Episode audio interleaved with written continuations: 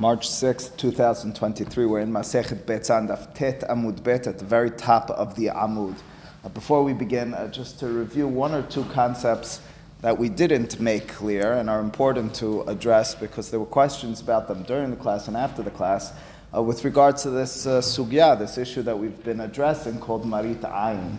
First and foremost, for some time, several hundred years, the Aharonim, the later rabbinic authorities, distinguished between two types of, well, if see, people see it, it should be prohibited situations.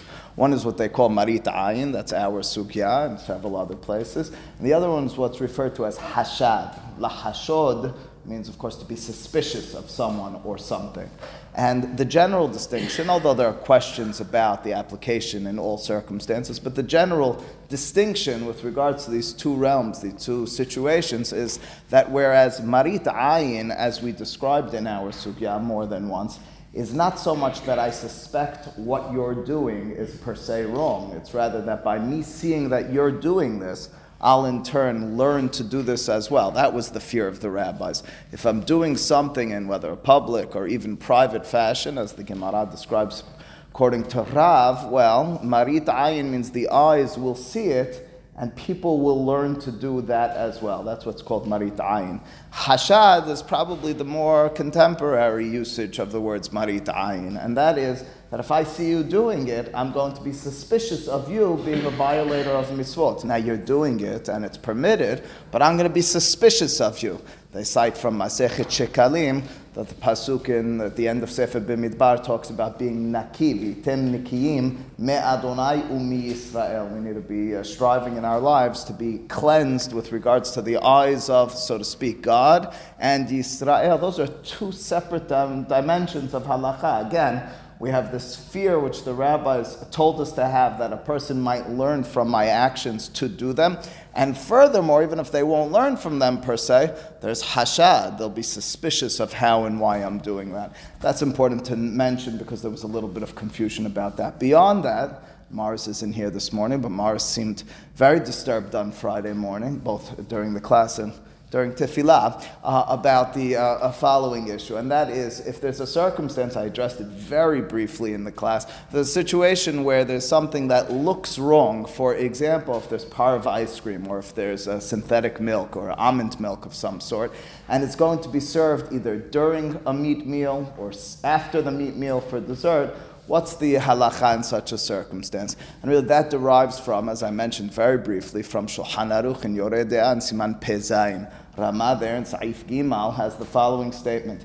He distinguishes between whether you're dealing with basar off, if you're dealing with chicken together with almond milk, or basar behema, that's a regular meat together with almond milk. When you're dealing with basar off, when you're dealing with bird together or chicken together with, um, with almond milk, he says there's no pro- prohibition whatsoever. For one reason or another, since it's only rabbinic in nature, it's still prohibited. But as a result, there's nothing that you need to be fearful with regards to the eyes of others. When you're dealing with having a steak together with synthetic or uh, what, uh, almond milk, it's allowed, it's permitted, but you have to have some sort of heker. Supposed to put almonds at the table to show that this is almond milk. That's the pesak halacha of Rama. In terms of applicability of that Rama to today's day and age, the poskim for quite some time have debated this matter, and the question effectively gets boiled down to how often would a person look at that milk and say, that's for sure actual milk? Or is there a, are we living in a time and age, and there's been such developments over time in all sorts of contexts, in which you walk into a meat restaurant, you see a person eating meat, you don't assume that that was uh, regular milk. Everybody's aware there's oat milk, and there's almond milk, and there's um, milk. I mean, that's, as a result, the fact that there are so many synthetic milk options, uh, you probably won't have such a fear. Is that a, is that a good claim? Should we therefore be permitting? Hacham Ovadia Yosef, to the best of my knowledge, in at least two places in his Yechaveh Da'at, Hilik Gimal, Siman Nun Tet, and in his Yabia Omer, Yoreh De'ah, Helek Vav, Siman Het, he sets forth Lekula in each of these circumstances. It's permitted to have, he's talking about after the meal, he seems to be specifically addressing, but you're allowed to have coffee together with uh, almond milk following the meal when you had meat during the meal. What's the idea? The idea, again, is that nobody looks at that and assumes that it's not almond milk. There's no longer an issue of marit ayin once it's a matter, once it's a situation which is somewhat regular to people. It's not irregular, it's not out of the norm. The example that's quoted as out of the norm is Siman Samech Vav in Yoreh De'ah, where it's talking about the blood of a fish. It's the blood of fish, which is permitted, strange thing, but it's permitted to eat or to drink, I guess it is, um, if you collect it in a utensil and you're serving it or drinking, I, I don't want to talk with blood, makes me a little uh, queasy. But if that's such a circumstance, that's asur. Oh, that's asur. That's not. That's right. That's not common. People don't look at that and say, "Oh, that must be blood from fish."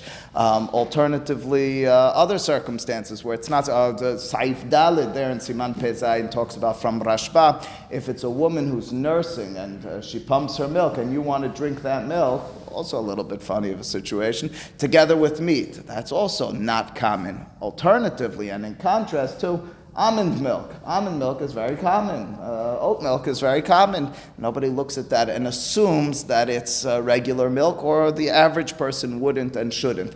As a matter of fact, Chacham Vadia Yosef quotes in that context from Rosh in his Pesakim to Masechet Nida and Siman Tet, where Rosh is talking about a prohibition with regards to um, weaving or uh, putting together um, what's it called? Meshi is a silk together with uh, linen. And now, of course, linen, uh, semer and pishtan are specifically, uh, linen and wool are specifically prohibited. What if it's not wool and you, instead of wool, have linen or you have canvas of some sort? Is that permitted or is that prohibited? Well, once upon a time there was a prohibition. The fact that today, says Rosh, we have so many of those, even then, so many of those materials, and they're oftentimes weaved and put together, that in turn uh, renders this mutar. There's no issue of marit ayin any longer. That's the larger and longer discussion in a nutshell with regards to marit ayin as it might apply in those sorts of circumstances. I'll just mention very briefly for Ricky that uh, there's a follow up with regards to Hacham Vadia Yosef's specific opinion with regards to that milk. Can it be served even during the meal or is it only for dessert? In other words, can I bring out, I don't know if you can have the ice cream, part of ice cream in the middle, but I'm going to have coffee in the middle. I want coffee together with my steak, and I'm going to have it with almond milk. Would that be permitted or not? So on that, Rabbi Ovadia Hoffman has a dispute with Rabbi Yehuda Beracha about that matter, about, uh, so that's to be determined. You know, you could speak to your local uh, halacha authority if that's uh, something that you're passionate about doing. All right, that all being the case, that's on the back burner with regards to the general concepts, again, of hashad, marit ayin, and applicability of Marit to many of, not all, these sorts of circumstances today. We haven't addressed, and I don't know that we will in this context, the type of situation that Alan Mallett brought up if you're going into the McDonald's to buy a Coke or you're going for the bathroom. Those are important, or you're in the public uh, area in a, in a mall and you're eating over there. Important issues to be addressed. I don't think that we'll specifically address them. They're not as re- uh, relevant to our sugya. Here, the Gemara at the top of Daf Tet Amud Bet continues our conversation. If you recall, in our Mishnah, we had a mahloka between Bet Shammai and Bet Hillel. The circumstance, the situation was such that it's uh, an area called a shovach. A shovach, uh, what we call this, a dovecote, is the way uh, uh Jared eloquently uh, referred to it. You're dealing with, I call it a nest of doves of some sort, a nesting area, and there's a ladder which will lead you up to there. Are you allowed to move the ladder from one nesting area, one dovecote, to the other or not? The issue again was the issue of marit ayin. On Amud Aleph, we debated this matter with regards to is it only if it's in public? Is it even if it's in private? A mahloket between Rav Hanan and Rav. Ultimately speaking, a mahloket Tanaim potentially. The Gemara now here at the top says Matnitin, our Mishnah, which was only talking about whether you can move it from one to the next. De lo, it would not accord with Kihaitana, with the following opinion, which is recorded in a Beraita. Tanya, the Beraita records, Amari b'Shimon ben Elazar, Modim bet Shammai bet Hillel, shemolichin et asulam, mishovach leshovach. According to this Beraita, Rabbi Shimon reported that even both Bet Shammai and Bet they never disputed if you're allowed to take it from one dovecote to the other, from one nesting area. Everybody agrees you're allowed to. Marit ayin? No marit ayin. We're not ner- Why are you not nervous about marit ayin? What will emerge in just a moment or two is that mishum simhat yom tov, because of the importance of taking, after all, why are you going up there? You're not just going to check on your birds, you're taking birds in order to slaughter them and eat them on the holiday because of Simchat Yom Tov, the happiness, the rejoicefulness, which is obligation, which is what we're going to be doing over the course of the holiday, the Hachamim said we don't uphold our concept of Marit Ayin. Even according to Bet Shammai, we had two opinions here in our Mishnah. Both are going to be permitting according to the Bishimon ben Elazar. The question is as I'm moving my ladder from one nesting area to the next nesting area, not within the same nesting area, from one to the next, and you see me doing that, and you look at the ladder, you say, oh, he's going to fix his roof. If it's very adjacent one to the other, so then, you know, that's what we call to me halon le halon. Uh, not yet. We're going to be talking about tilting in a bit. The tilting in a bit, I, I, tilting in a bit, we'll, we'll have to address. Yeah, that he's going to be even more stringent than next opinion in that respect. But yeah, I mean, I don't know exactly. It's hard for me to recreate exactly the context. But keep in mind that was the opinion. You have to enter into this into the fold in this context. That even if it's behadre hadarim, even if it's in an internal area and you're doing this, the example the Gemara was talking about, Rav was talking about, you laundered your clothing or they got wet before the Shabbat or on Shabbat. Now you just want to hang them outside. Uh, not really and, and you're doing it, let's say, in your boiler room. I feel about hadre hadarim. According to one opinion, it's prohibited. Is an issue. We're suggesting in this Rabbi Shimon ben Elazar, it's not right. As long as it's Sorech Yom Tov. Would that be Marit Ayin or would that be Choshed? That was a gezerah. That was a gezerah. That was a fear that people will in turn assume and make. It's not. It's not per se this action. It's what extends from it. Lo nehleku, according to the Bishimon ben Elazar, the mahlok bet Shammai uh, and bet Hillel specifically and only ela lehahazir. So of course this is a lenient opinion. It's the only issue, the only dispute is with regards to can you return that ladder after using it to the initial shovach nesting area. Mahazirin, af mahazirin. According to Bet Shammai, it's not sorech yom tov any longer. I already got my bird. You're now returning it. Oh, I'm not allowed to return that. Now, of course, the Gemara will later on talk about the famous examples of when the rabbis allowed for something in the aftermath of what you needed and permitted it as well. Of course, the most relevant one in today's day and age is the Hatzalah car returning after going to uh, ambulance after going to the hospital. Uh, so that type of situation we will address later on, but you have to already be imagining that in this context, and some of the Rishonim already call our attention to that. But uh, the statement over here is a mahlok between Bet Shammai and Bet Hillel, again with regards to only whether you can return. Bet Shammai say it's not Sorech Yom Tov any longer. It was Sorech Yom Tov, it was necessary to get the bird to return the ladder. That is no necessity for the holiday. Bet Hillel, for one reason or another, I'm already getting into your mind the reasoning that might underlie such an opinion. Say you can even return the ladder. It continues the Beraita, and uh, either a disjointed or a continued statement. What do I mean by that? I, I portrayed this again on Friday, but the idea being this next opinion and the opinion that follows it are they disputing the opinion which comes beforehand, or are they qualifying? You can say something, and I could say what you meant to say is. I am explaining your statement. Alternatively, you could say something, I could say something that seems different, and I am meaning to dispute you. So we'll have that question with regards to this. That's the introductory remarks for this. Amar biuda, ba'med dvarim amurim besulam shel shel aliyah, divrei hakol asur. Biuda distinguishes. He says, listen, the, the mahlok, it appears to be specifically and only besulam shel shovach, when we're dealing with a particular ladders that are structured for the nesting. If it's a sulam, not for the nesting, but rather shel aliyah, uh, meaning for roofs or attics, uh, everybody, even Bet Hillel, would prohibit. We're not exactly sure the context of this, but it's clearly a Marit Ayin issue. And again, if I see you using, even though I was using it purposefully for getting birds, it would be also even according to Bet Hillel, according to the Rabbi Lastly, to be Dosa, dosa Omer, two, two, um, two traditions with regards to what Rabbi Dosa says. Either Mateh mehalon lehalon, um, either the, the, his statement was you can tilt, and again, I don't know if we're talking about a sulam shel aliyah or even a sulam shel shovach. It's not clear, but his statement is what I'm allowed to do, and it sounds like the only thing I'm allowed to do, or maybe even allowed to do, it's not fully clear. You're allowed to tilt it mehalon lehalon. Let me give you the two options for the moment in this opinion. Either he's saying that even on a sulam shel shovach, even on a sulam which is purposed for uh, birds for nest, I can't actually move it according to that reading of it, Jeffrey. Right? I can only tilt it. Amazingly.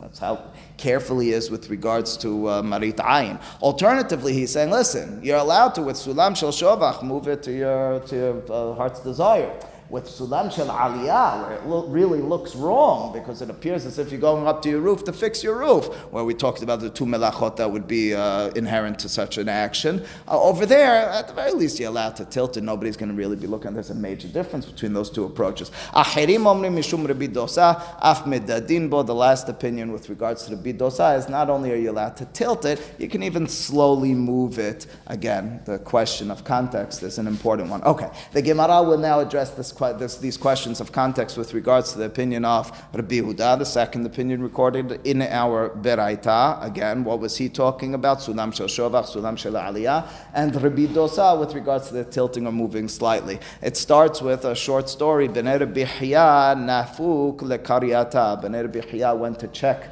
their fields for business reasons to see how things were uh, progressing. I guess they weren't consistently working on all or any of their fields, but they had to check up on them. You're going out of state to check on your real estate. Kiatu, when they returned home, Amar lehu avuhon, their father said to them, Did any um, situations arise? Course, if you and I read this, we assume he's asking them about business situations. Did you make good money? Did we incur any expenses? Any any uh, good any good circumstances? What's the revenue looking like for this year? Instead, what he was really referring to, fascinatingly, is halacha. Did you have any halachic situations which arose when you were checking on the fields? happens to be that's always my reading of the Gemara. I saw this morning Meiri alternatively says he heard them debating something, so he said to them, "What halacha are you discussing?" In other words, he didn't per se assume they were involved in halacha matters. Anyway, Amru lo, they say to him, "This is what happened." Sulab adenu. We had a situation with regards to one of these ladders. Again, a ladder for getting birds, and the assumption, of course, is Shabbat or Yom Tov, specifically Yom Tov. It's got to be actually. Because why are you going up there on Shabbat? Vitalnuhu, and we permitted it. Uh, well, uh, again, what, what's the exact situation? Uh, we don't really know uh, just yet, but the Gemara will help us with this in just a moment. Says the Gemara that their father, Bihya, was not all that happy with them. Amar lehu lahem, he responds to them, Su'u mashitartem. Go out and prohibit, and retract your permissibility. You made a mistake, and you're going to set forth uh, isurim, at the very least, rabbinic isurim for these people that you permitted, uh, um, whatever the usage with the latter was in the future. Inhu explains the Gemara. Here's what happened. Inhu, they, the two sons of Rabbi Hiya, they were reading the same beraita that we just read a moment or two ago. Savur, their opinion, their under reading of it was midika amar biuda b'sulam shel aliyah la pelige miklad de tanakama savar pelige. Right, the second opinion here in the Beraita was Rabbi Yehuda. Rabbi Yehuda again distinguished between Sulam Shel Aliyah, if it's an attic ladder, if it's a roof ladder, or if it's a ladder for nests. Now, that opinion, was he disputing, was he disagreeing with the first opinion, of Bishimon ben Elazar, or was he qualifying it? If he was disagreeing, so he's saying that first opinion, the proper reading according to this version is, says that the mahlok between Bet Shammai and Bet Hillel applies both to a sulam shel aliyah and a sulam shel shovach, which means to say, if I'm dealing with an attic ladder or a roof ladder, according to Bet Hillel, you're allowed to move it mishovach le shovach on Yom Tov. That's an amazing thing. That's how Rabbi Rabbi Hiya read it. They understood that Rabbi Yehuda is saying, no, no, no, Tanakama Rabbi Shimon ben Elazar. It's not so. You thought that it applies to any type of ladder. It's not so. The opinions are only applicable with regards to a ladder which is for nesting. And as a result, we turn back and say, oh, Rabbi Shimon ben Elazar, the first opinion that's recorded, quite a permissibility, quite a kula, a leniency over here. It means that even a ladder which is purposed for fixing the roof, as long as I'm using it for going from one nesting area to the other, it's permitted. Then went out they said, it's mutar. Says to them, their father, you didn't understand. Rabbi Yehuda was not disputing the first opinion. He was qualifying it. He was explaining it. The first opinion, Bishimon ben Elazar says, this is the mahlok of uh, Bet Shammai and Bet. Says Rabbi Yehuda, by the way, he wasn't fully clear. Bishimon ben Elazar. Let me tell you what he meant to say. He meant specifically and only in situations where it's a ladder that you could look at it and say, oh, that's a ladder for nesting. If it's a ladder for a roof or an attic, it's certainly prohibited. And that's what the father, Rabbi Hiyad, corrects them.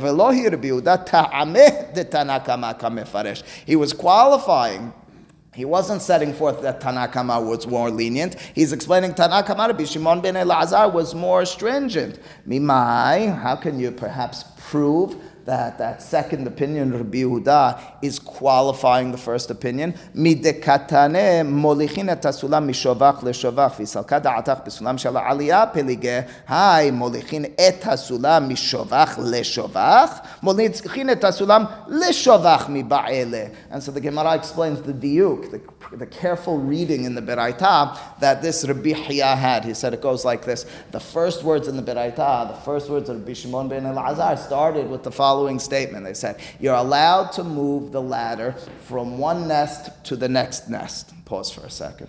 Uh, one nest to the next nest. Rabbi, what are you trying to teach us? You're trying to teach us that you're allowed to move a ladder to a nest. Why'd you say from one nest to the next nest? I was just, no, no, no, you have to be very particular with your wedding. It implies that that ladder was already resting at a nest, which means to say it's a ladder specifically and only for nesting, right? You understand? That's the diuk Rabbi Hiya has. So Rabbi Hiya says, Rabbi Huda in that biraita, again, you had opinion one, opinion one was Rabbi Shimon ben Elazar, opinion two is Rabbi Huda, that's two. So two was really building and qualifying number one. He was reading number one and explaining. Did you listen carefully, says Rabbi Hiya? You listened to how the rabbi said it? He said you could take it from one nest to the next nest. It means we're only talking about a ladder of a nest. That's his statement here in the Gemara. Why does it say Malachinit Sulam mishovach lishovach from a nest to another nest? If it was a if it was the reading like my son says, says Rabbi Hiya, it should have said Malachinit Sulam lishovach. Yes. If uh, well, that's precisely the point. That's precisely the point. That's the only situation where, oh, you're saying, how could you be Osir at all? What's the Hada Amina? Well, keep in mind, according, keep in mind, according to this Beraita, the Mahlok Bet Shammai Bet Hillel only applies with regards to returning. Moving from one place to the other is permitted even according to Bet. So you're not really questioning our Beraita. On the Mishnah, all right, uh, Marit Ayin sometimes gets uh, against the will of Morris Benin, a little bit more expensive. What's that? Yeah. It's not moot per se. What I'm saying is, it's still we still rabbinically look at this circumstance and are uncertain. We're still uncertain. Would this be misperceived? I will tell you just in general, and this comes up in Peri Hadash there in Siman Pezain. There's a Hacham Vadia Yosef quotes at the beginning of the Teshuvah, uh, is do you and I, or better yet, the true rabbis of the generation, do they make Marit Ayin in today's day and age? Should we have new Marit Ayin circumstance situations that arise based on whatever the circumstance uh, is?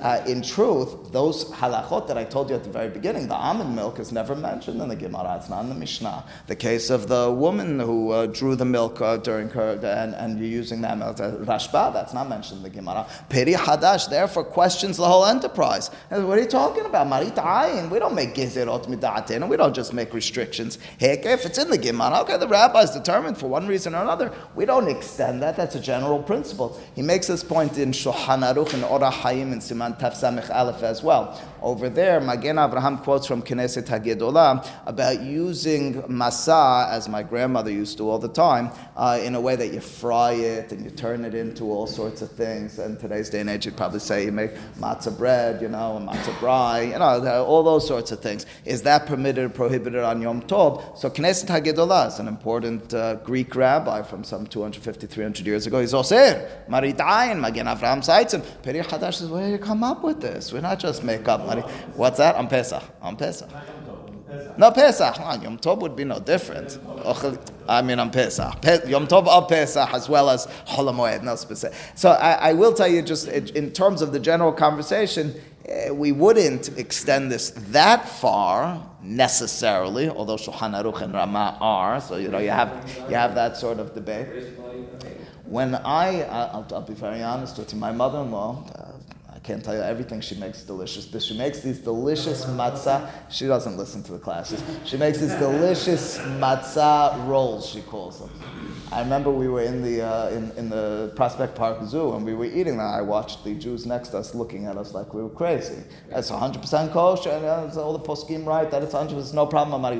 There is my, I mean, in, in, the real sense, people, I understand. So maybe, maybe it can now, maybe it can now appeal to the beginning of the class that it's already accepted. I don't know if 20, 30 years ago it was. Uh, maybe it is. I don't know. I, until I got married, I never saw such a thing. I, I guess you guys go on the trip and see it all the time, but I, I don't know. I've never seen such a thing. It's, it's a, but uh, that, that's but but two hour Gemara, Charles. Yes, there is an extension, but it's in bed. Okay, why don't you say no good? We want, we want people to have fresh chicken on the holiday.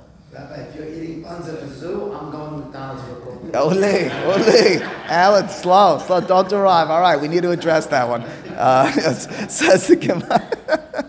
says the Gemara onward. Okay, eh, um, so, אלא לאו, shel shovachin shel aliyah lo. Okay, so that's uh, rather that's the proper reading of it. Says Rabbi Hiya. The statement is of Rabbi Yehuda. He's explaining Rabbi Shimon ben Elazar, whom we're referring to as Tana, the opinion from the Beraita or Mishnah Kama, the first one. We're explaining it. He was talking about Sulam shel shovach ve'idach. The, uh, the sons of Rabbi Hiya. How did they read it? Read it. They said you should have been more explicit. No, no. One second. I heard the rabbi say from one nest to the other nest. Why did he say from one nest to the other? Oh, well, if he wanted to say we're talking about a ladder of a nest, you know what he would have said? On a ladder of a nest. In a situation of ladder, it didn't say the ladder of a nest. Mikatane sulam shel shovach. It never said a ladder of a nest. The response of Bnei Bihya was, or that was their thought. Mi shovach li katane va'afilu lekama shovachin. The understanding was the reason the words are from one nest to the next nest was just to tell you it doesn't matter if you take it from one to the next, to the next, the next, as long as you're in that context, but it doesn't per se imply to us that we're dealing with a ladder for nesting. Okay, that's the first version with regards to the sons of Rabbi Hiya and their father. Again, the, the issue was whether we extend the permissibility of Bet Shammai, or specifically of Bet Hillel, with regards to the Sulam Shel Shovach to even Sulam Shel Aliyah. Says the Gemara, there's a different version. Keep in mind our last opinion in the Beraita, that of Rabbi Dosa. Rabbi Dosa, for some reason or another, was talking about tilting what type of ladder was he talking about? Was he talking about tilting the ladder of an aliyah? Or was he so stringent that even, uh, uh, Charles and Jeffrey, even on a sulam shel shovach, there's marit ayin if you're doing anything other than tilting? Crazy thought, but that's going to be one of the major opinions here. Ikad amre yesh she'omrim, which means to say we have oral tradition, as always in the Gemara, and it's uncertain as to exactly what took place, what transpired. We know something happened. The sons of Rabbi returned. You're repeating the story to someone else, and you forgot the exact details. You think it went like this. So there's different versions. One version was the first version we just read in the Gemara. Second version is this one. I, you know, some people decry this as a tragedy of Torah Shebaal Peh. Can you imagine? We lost the tradition. For me, this is exciting. We have different options. You remember it that way. I remember it this way. We have all sorts of laws we can derive. Amru lo, that dispute between the sons of Rabbi when they returned from their business uh, uh, um, looking into matters uh, was the following. Hitui sulam shel aliyah It was specifically a circumstance where it was a question of tilting a sulam shel aliyah, our third opinion in the Beraita, that third opinion which permits specifically and only tilting but not moving, is it saying you can only tilt a sulam shel aliyah, building off of opinion number two, Rabbi Yehuda, or is it saying that even a sulam shel shovach, you look at it, you say, oh, that's, that's the type that they use for nesting, even that could only be tilted. So they read it as, oh, come on, it's not such a stringency. What was he talking about? He was talking about even though it's a, a ladder for a roof, for an attic, you can, at the very least, tilted. There's a little bit of a leniency. Um, uh, and vihitarnu, we said it was permitted. That's how we read it. Amar lahem said to his sons, no, you didn't understand. Se'uvi isru Go back and prohibit it. Inhu savur, their understanding was my tanakama That which the earlier opinion, meaning Rabbi Huda, we're calling him tanakama now. It's a little confusing, but that's the way it goes. Uh, Rabbi Dosa was um, he was permitted he was uh, disagreeing with the uh, p- p- p- opinion right before in Velohi. And it's not so to Bihya explained to his sons, My. It was not so. It was rather to bidosa being more, um, more prohibitive than the opinion that preceded him. Whereas the opinion that preceded him said that sulam shel shovach, the ladder which is for the nest, is allowed to be moved Rabbi Dosa say you can't even move it unless it's very slowly or slanting. That's what we have here in our Gemara. What are the practical ramifications? I know a lot about ladders and birds. Hard for us to really apply that. What we did see, however, was earlier in the Gemara the question of whether Marit Ayin extends to even Hadre Hadarim. That's an important issue. The concept of Marit Ayin we addressed at the beginning of class today, talked about last week. What about that issue, which we never fully fleshed out and we won't right now, but I will tell you, Shulchan Aruch and Siman Shin Aleph and Saif Lamed He addresses this spot on. This issue of Afilu Bahadre Hadarim is Asur is an applicable halacha, which is an amazing thing. That means to say that when I'm doing something which could be misunderstood, even in privacy, I'm not allowed to be doing we are posek halacha like Rav. However, we're posek halacha like Rav specifically and only when there's an isur min haTorah, when I'm playing with something which would be prohibited biblically. If it's a rabbinic prohibition, I say behadre hadarim it's mutar. It's for that reason the Gemara in Masechet Ketubot and Daf Samech, according to the understanding of Tosafot, deals with the following situation: if there's a sinor, if there's a uh, pipe or a uh, gutter which is letting water out, so it's raining and it's letting water out, but it got became uh, blocked up. And as a result, I, I want to open it up on Shabbat, on Yom Tov. I'm allowed to ma'achan, mima'achan baregel. You're allowed to with your foot. You can't use a utensil to clean it out. I don't know what utensil, snake or whatever. But what you can do is you could use your foot to do so. Bitzin'ah, in privacy, uh, ve'in hoshesh. That's mutar. And why is that so? The Gemara explains because it's mitaken kil aharyad. What milacha are you affecting by crushing the stuff inside of there? Mitaken, mitaken mana, you're fixing that utensil, so to speak. However, you're doing it kil aharyad, you're doing it in a roundabout way, it's only rabbinically prohibited. And therefore, if it's a rabbinic prohibition, the understanding of that Gemara goes is, as long as it's done privately, it's permitted.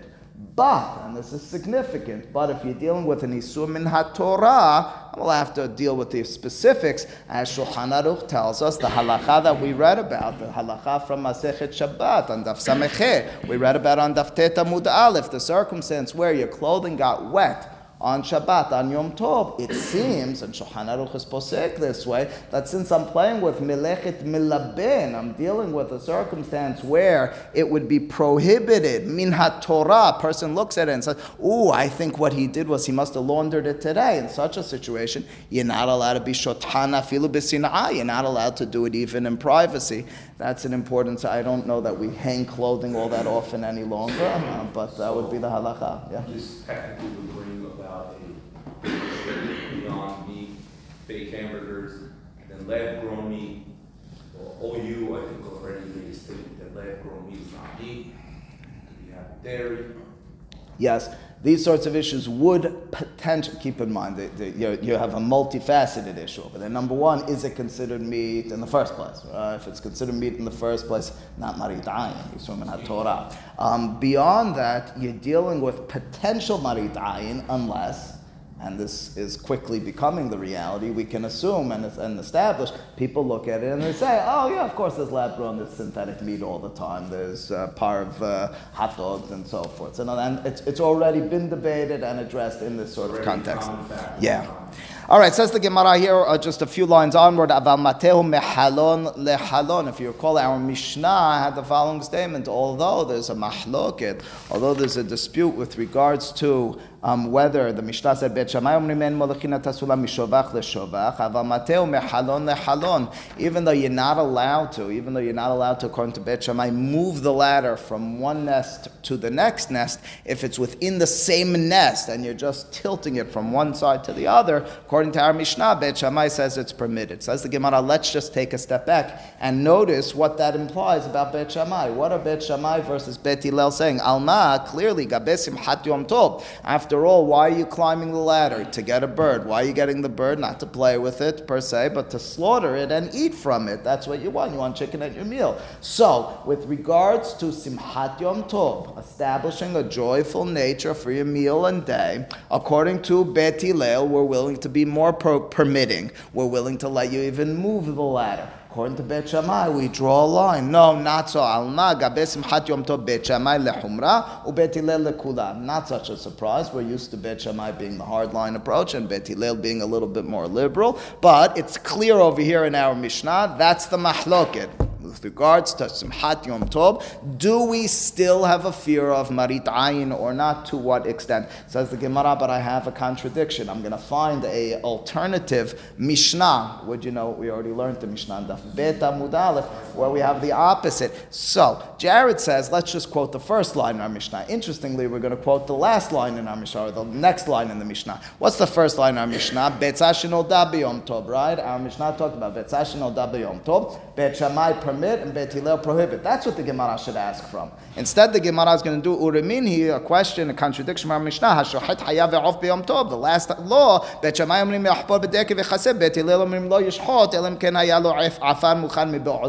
For some reason, for some reason, we quote from the last part of the Mishnah. So one of two answers, yes. As Jared suggested, and some Rishonim go that way, is instead, instead of going to the beginning of the first Mishnah, go to the end. It's the most, it's the closest to what we're debating over here. Alternatively, Tosafot on the right hand side suggests Simchat Yom Tov, an egg. Come on, an egg that gives you happiness. I don't know about you. I get happiness from meat, from chicken, from uh, from steak, and as a result, you're not going to liken that first halacha in our first Mishnah to a classic and generic situation of Simchat Yom Tov and say, oh, you see, Bet Shammai is lenient and Bet is not, because Simchat's not real Simchat Yom Tov. It's a quasi Simchat Yom Tov. You're talking about slaughtering and then doing the uh, Kisui Hadam. That's real Simchat Yom Tov. You're dealing with an animal, you're dealing with a bird that you're going to actually be eating at your meal. That's where we have a, a conflicting, a contradictory statement with regards to Bet Shammai and Bet Hillel, where Bet Hillel seems to be the stringent opinion and Bet Shammai the lenient opinion. For that, we're going to have to address that issue, that contradiction as we go ahead. Baruch Adonai Amen.